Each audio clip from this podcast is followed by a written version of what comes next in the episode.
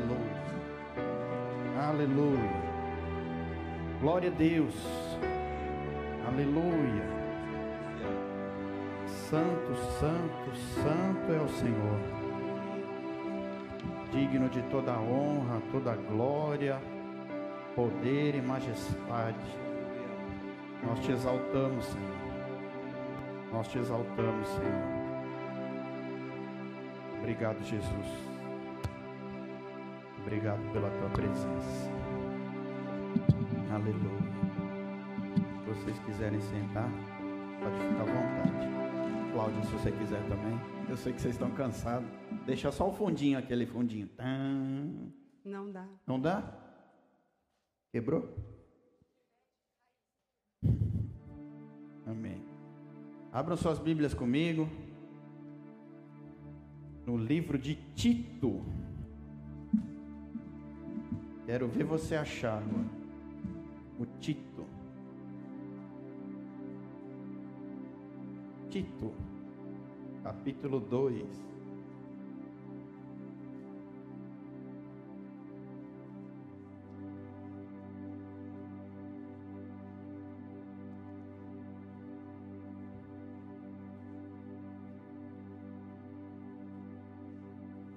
Quem achou diz amém. Tito capítulo 2, versículo 11. Vamos lá.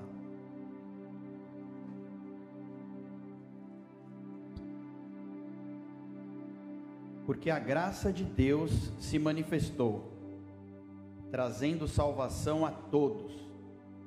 Ele nos educa para que, renegadas a impiedade e as paixões mundanas, vivamos nesse mundo de forma sensata, justa, piedosa, aguardando a bendita esperança e a manifestação da glória do nosso grande Deus e Salvador Jesus Cristo. Aleluia. Vamos ler de novo? Porque a graça de Deus se manifestou, trazendo salvação a todos. Ela nos educa para que, renegadas a impiedade e as paixões mundanas, vivamos nesse mundo de forma sensata, justa e piedosa, aguardando o que? Aguardando a bendita esperança. A bendita esperança do que? Do que? A bendita esperança do que? Que ele venha. Ele aguardando a nossa esperança. Qual é a nossa esperança? Que ele venha. Aguardando a bendita esperança e a manifestação da glória do nosso grande Deus e Salvador Jesus Cristo. Aleluia. Glória a Deus.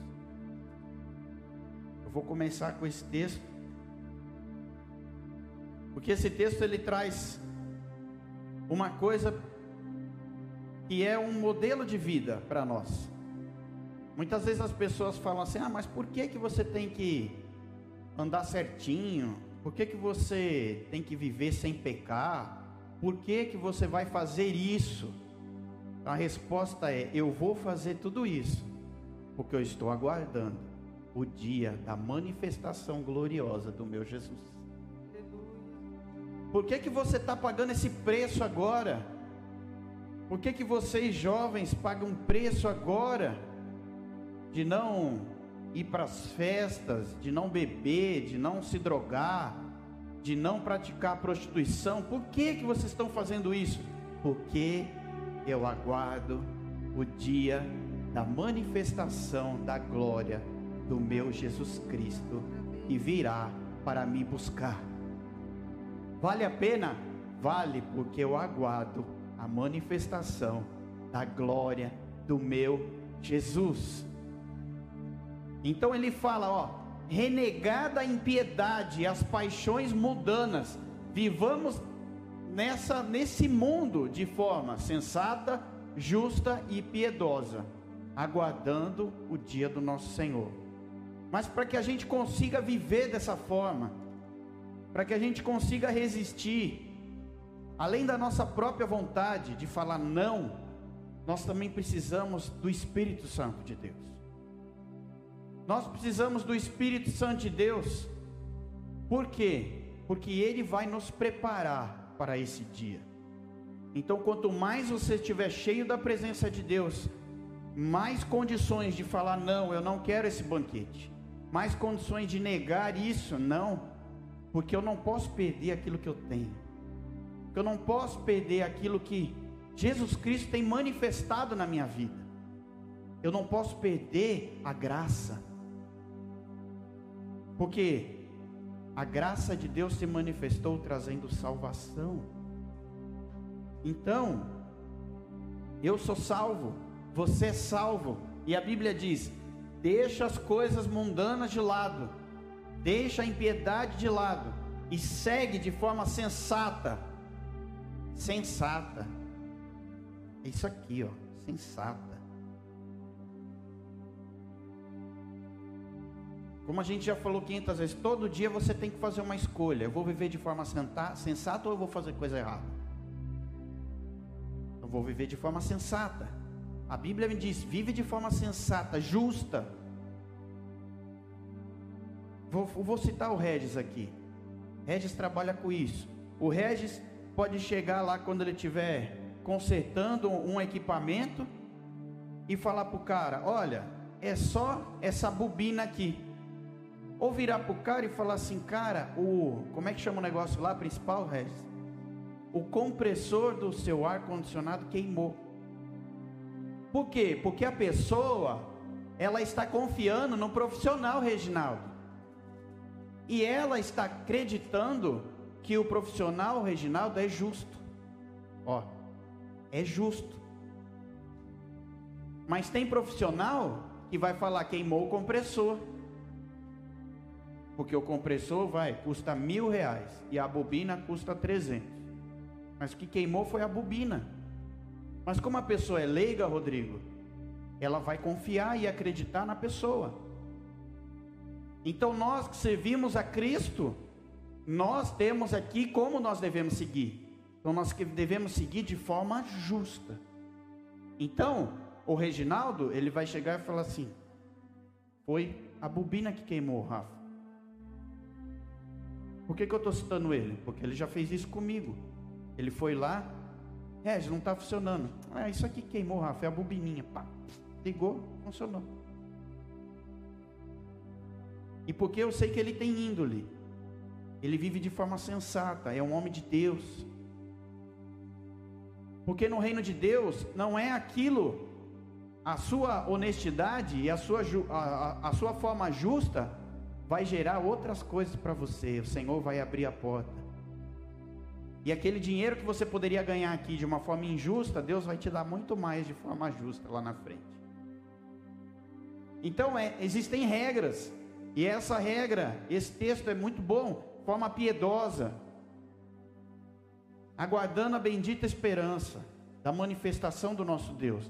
Então nós temos aqui o que nós não devemos fazer e o que nós devemos fazer. Mas por que isso? Porque nós estamos ministrando o quê?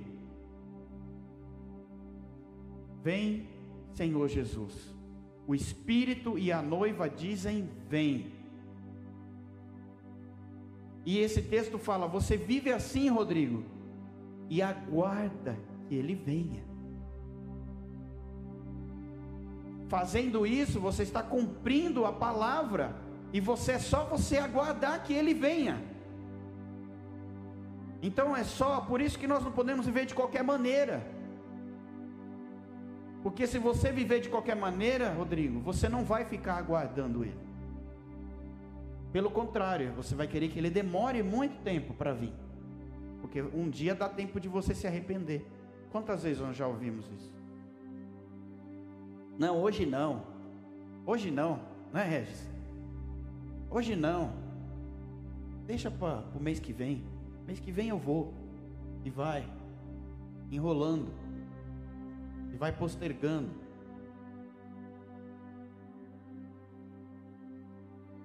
Eu quero trazer para vocês hoje uma busca que acho que é a busca que nós deveríamos ter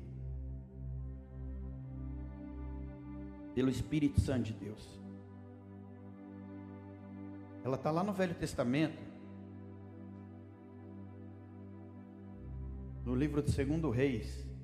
Abra comigo. Segundo livro dos Reis de Israel, capítulo 2, capítulo 1, deixa eu ver, 1, 2. Capítulo 2, a partir do versículo 9. Bom, deixa eu do 8.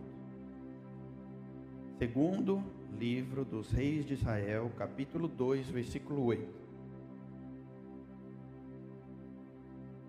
Diz assim: Então Elias tomou seu manto, dobrou e bateu nas águas com ele, as quais imediatamente se dividiram e os dois atravessaram sobre terra seca.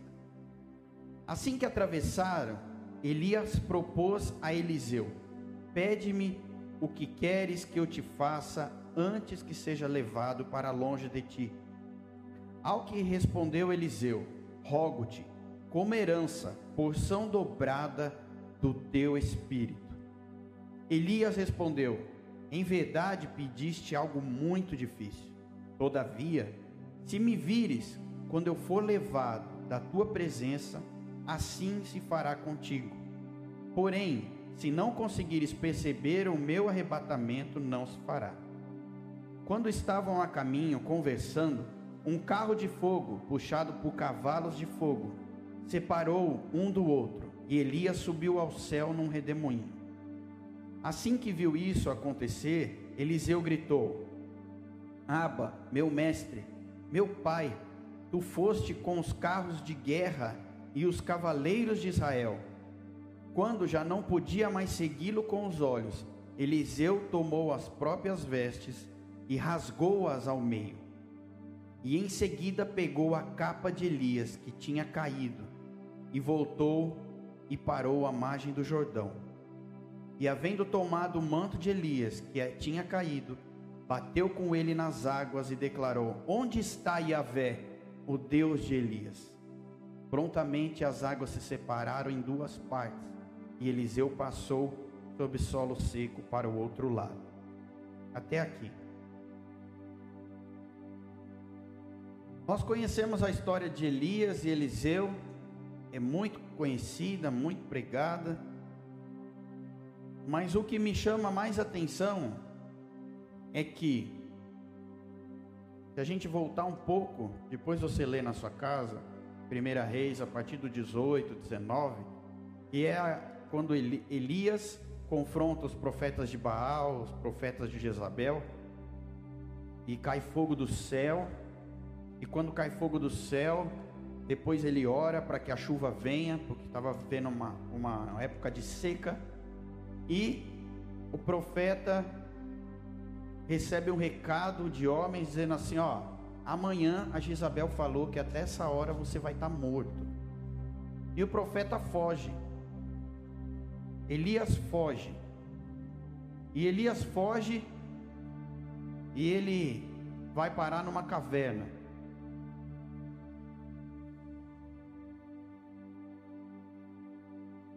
E lá nessa caverna,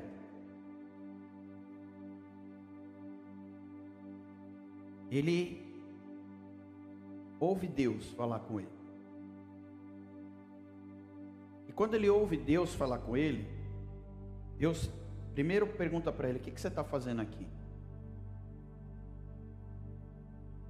Porque você veio para a caverna, mas eu não mandei você vir para cá. E ele fala assim: Mas eu tenho sido zeloso, eu tenho tido, sido fiel, e eu tenho feito a sua vontade. E Deus pergunta: O que você está fazendo aí? Ele não respondeu para Deus. E aí ele fala de novo a mesma coisa. Mas é isso, isso e isso. Aí Deus fala de novo para ele. Muito bem.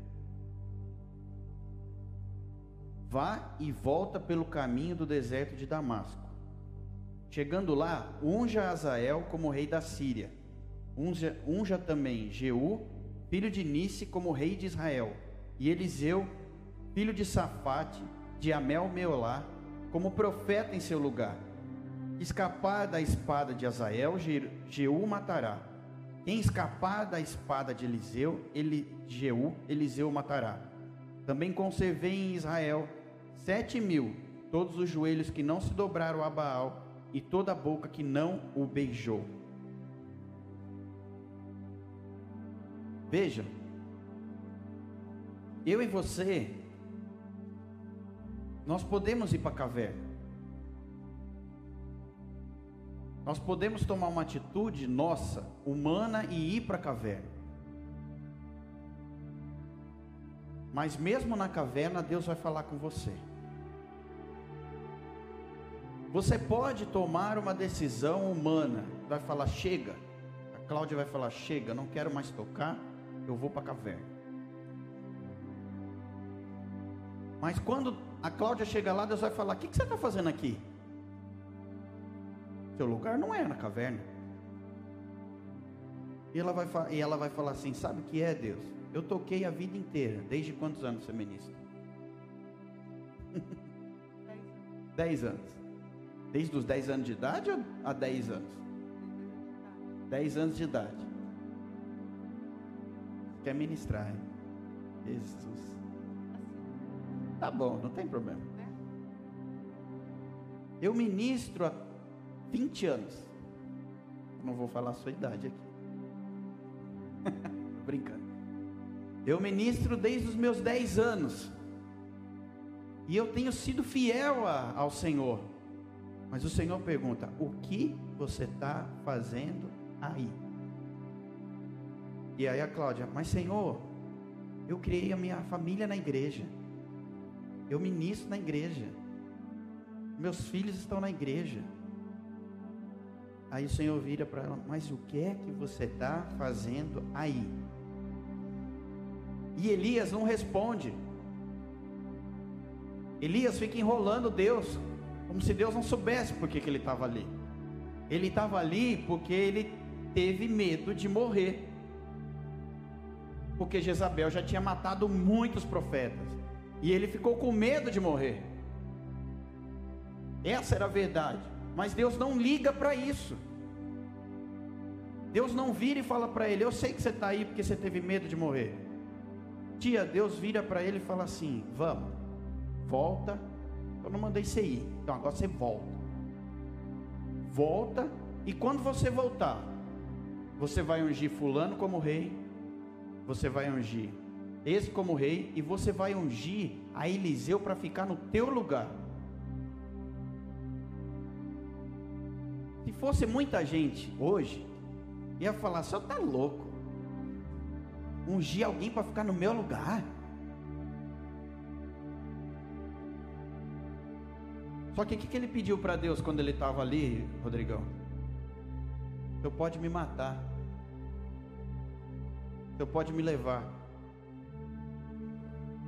Então era como se Deus estivesse falando: então sabe o que você quer? Já não quer mais cair? Então eu vou botar alguém no teu lugar e vou trazer você para mim. E esse homem volta e faz tudo o que Deus mandou. Esse homem volta e faz tudo que Deus mandou. E unge a Eliseu. Que estava trabalhando. Ele vai e joga a capa sobre Eliseu. E diz: Você sabe o que eu estou fazendo. Então me segue. Olha, deixa eu falar uma coisa para vocês. Quem que é o, um cara mais famoso aí do, do. Vamos falar aqui, ó. Imagina que Billy Graham faleceu, mas imagina, Regis, que Billy Graham está andando na rua e ele chega até você e fala e pega a capa dele e joga nas suas costas. Todo mundo conhece o Billy Graham. Todo cristão conhece o Billy Graham. Já ouviu falar de Billy Graham? Elias era igual o cara. Elias ele era o cara. Rodrigo, Elias era o cara. Certa vez, quando ele chegou diante de Acabe, Acabe virou para ele e falou assim: Ei, você é o perturbador de Israel? Aí ele vira para Acabe e fala: Não sou eu que tenho perturbado Israel, mas é você e a sua casa. Elias era o bambambam. Bam, bam. Se fosse hoje, tinha a conferência de Elias. E até a conferência de Elias. Elias, cruzada de milagre de Elias. Hoje vai cair fogo do céu no, no estádio tal, porque Elias vai orar. Nós iríamos estar todos lá. Nós iríamos estar todos lá para ver esse homem pregar, para ver esse homem falar, para ver quando ele orava, falar como é que ele ora. Nossa, ele fez as doze pedrinhas lá, e aí ele falou: Deus, manda fogo, e, brrr, e o fogo veio. Todos nós íamos seguir esse homem. Todos nós íamos na conferência. Por quê? Porque é o homem que faz fogo do céu cair. O homem que orou e três anos e meio não choveu. Depois ele foi orar e ele viu uma pequena nuvem do tamanho da mão de um homem. E choveu. Matou 900 homens à espada na beira do rio. Ele era o cara. E simplesmente Deus vira para ele e fala assim: unge Eliseu para ficar no teu lugar. E ele não retruca, ele obedece. Ele teve um momento de fraqueza, de carnal ali, que ele foi para para a caverna, mas daqui a pouco Deus foi lá e falou com ele e falou: "Vai, sai daí. Chega de ficar aí. Não é aí para ficar aí que eu te chamei. Então volta, volta, faz o que eu te falei. E ele vai e faz exatamente o que ele falou. Ele já esqueceu que Jezabel queria matar ele. O medo foi embora, porque Deus foi lá e falou com ele. Quando você está na presença de Deus, todo medo vai embora. Quando você está na presença de Deus, tudo aquilo que te tira o foco vai embora. Porque você escuta a voz do Espírito Santo e você obedece a Ele. E você sabe que aquilo é a melhor coisa que você tem que fazer. Então, se você imagina, Rodrigo, o Billy Graham vir jogar capa sobre a sua vida. E você está andando com ele. E você está vendo tudo que ele faz.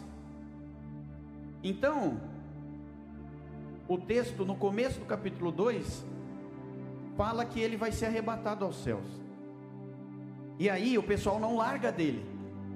Tinha um grupo de 50 aprendizes que ficavam, filho dos profetas, que ficavam atrás dele. Chegou uma hora ele falou assim: Vocês param de andar atrás de mim, fica aí vocês 50. Mas Eliseu ele falou: Fica você também, Eliseu. Falou: Não, eu não te largo, eu vou ficar com você. Por quê? Porque eles sabiam que Elias ia ser arrebatado. Mas Eliseu tinha um pedido especial para ele. Ele era o fominha. Ele era o cara que ia ficar atrás daquele homem o tempo que precisasse para aprender tudo que, que fosse necessário. Porque ele sabia que a responsabilidade de Elias passaria para a vida dele. E quando ele está andando com Elias, Elias pega a capa e bate no Jordão, o Jordão abre. Eu, eu quero ir para lá, é mais ou menos assim. Eu quero ir para lá. Puxa, não tem como passar. Senhor, faz o favor aí. Pá! Abre o mar aí. Abriu, secou. Lá vai os dois. E quando ele chega lá do outro lado, o Jordão fecha. E quando ele chega do outro lado, ele fala: Vai, diz aí, Eliseu, o que, que você quer? Ele já sabia, o cara é fominha, o cara não sai, não ia sair dali sem que ele desse algo para ele. E ele vai ali e pede: Eu quero porção dobrada do teu espírito. Eu quero uma unção dobrada. Para fazer duas vezes mais daquilo que você fez. E Eliseu, Elias fala: Se você me ver ser arrebatado, assim se fará. E quando os carros de fogo, carro de fogo vem, e ele está olhando, ele está olhando, ele está olhando, mas ele não viu nada acontecer. Então ele começa a gritar: Meu pai, meu pai. E aí ele pega e rasga as vestes dele, num sinal de desespero. Ele rasga as vestes dele, e aí ele pega aquela, aquele manto que Elias deixou cair. Ele pega aquela capa. E pode ver que a reação dele, quando ele tem que voltar, né? E o Jordão está fechado, a água está correndo, e ele tem que voltar. Então ele fala assim: ele pega a capa e fala assim: aonde está Yahvé? o Deus de Elias, não é o meu Deus, o Deus de Elias, e bate na água. Quando ele bate na água, a água abre. Quando a água abre, ele tem certeza de que agora o que estava sobre Elias passou sobre ele. Então não é mais o Deus de Elias, agora passa a ser o meu Deus. Porque Deus me respondeu. E agora ele começa a viver algo sobrenatural na vida dele. Aonde eu quero chegar com esse texto? Todo mundo conhece. Eu quero chegar o quanto de Deus você quer. O quanto do Espírito Santo você quer. O quanto você se sacrificar para tê-lo vai ser a porção que ele vai derramar sobre a sua vida. O quanto você se sacrificar para buscá-lo vai ser o tanto que ele vai derramar sobre a sua vida. O quanto você se dedicar em oração, em busca, em leitura, em aprendizado, vai ser o quanto ele vai derramar na sua vida. O quanto você quer ser um instrumento de Deus. O quanto você quer receber algo du duplicado, algo dobrado de Deus. Há um tempo atrás, quando começou o avivamento, aqui no Brasil, nós tivemos um avivamento na adoração, não foi? Através da Igreja Batista da Lagoinha. Os ministros de adoração iam lá, porque queriam aquela unção. Você foi? Quando começou a aparecer o Judson, o Cirilo, o David, quem mais?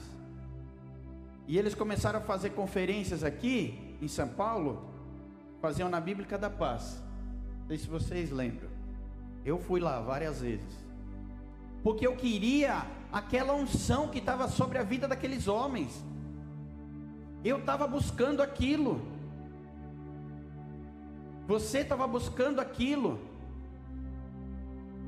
E como nós acreditamos na palavra, que uma impartição acontece, isso aqui foi uma impartição. Foi uma impartição. Eu dei de mim do meu espírito para Eliseu. Da mesma forma que Deus fez com Moisés, falou: vai lá, pega 70. A mesma unção que está sobre a sua vida, o mesmo espírito vai estar sobre você.